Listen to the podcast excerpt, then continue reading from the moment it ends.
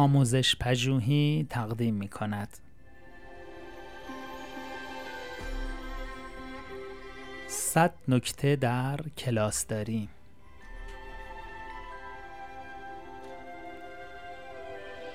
نکته چهل و دو. شیوه برخورد با پاسخهای نادرست.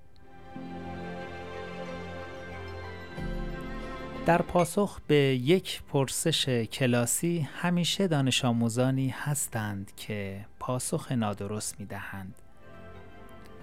مسئله مهم چگونگی واکنش به این پاسخ هاست. برای مثال اگر بگویید خوب است تا آنها را تشویق کنید باعث سردرگمی در کلاس می شوید چرا که پاسخ داده شده نادرست بوده است. اگر بگویید نه این جواب درست نیست. ممکن است اعتماد به نفس دانش آموز پاسخ دهنده را پایین آورده و در نتیجه دیگر در کلاس مشارکت نکنند مهم این است که فضایی ایجاد کنید که حتی از پاسخهای نادرست استقبال شود. نکته کلیدی این است که مطمئن شوید همه دانش آموزان مشارکت می کنند در پاسخ به یک جواب نادرست می توانید از چنین عباراتی استفاده کنید. می‌فهمم چی توی فکرت هست. آفرین که فعال هستی. اما پاسخ این دفعه صحیح نیست.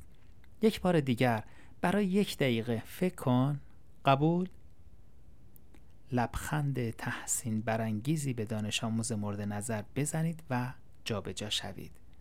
می توانید نمونه از مواردی که افراد مشهور دچار اشتباه شده اند را در چنین حالتی مورد استفاده قرار دهید و برای مثال در موقعیت بالا اضافه کنید که ادیسون قبل از رسیدن به موفقیت صدها لامپ خراب تولید کرد.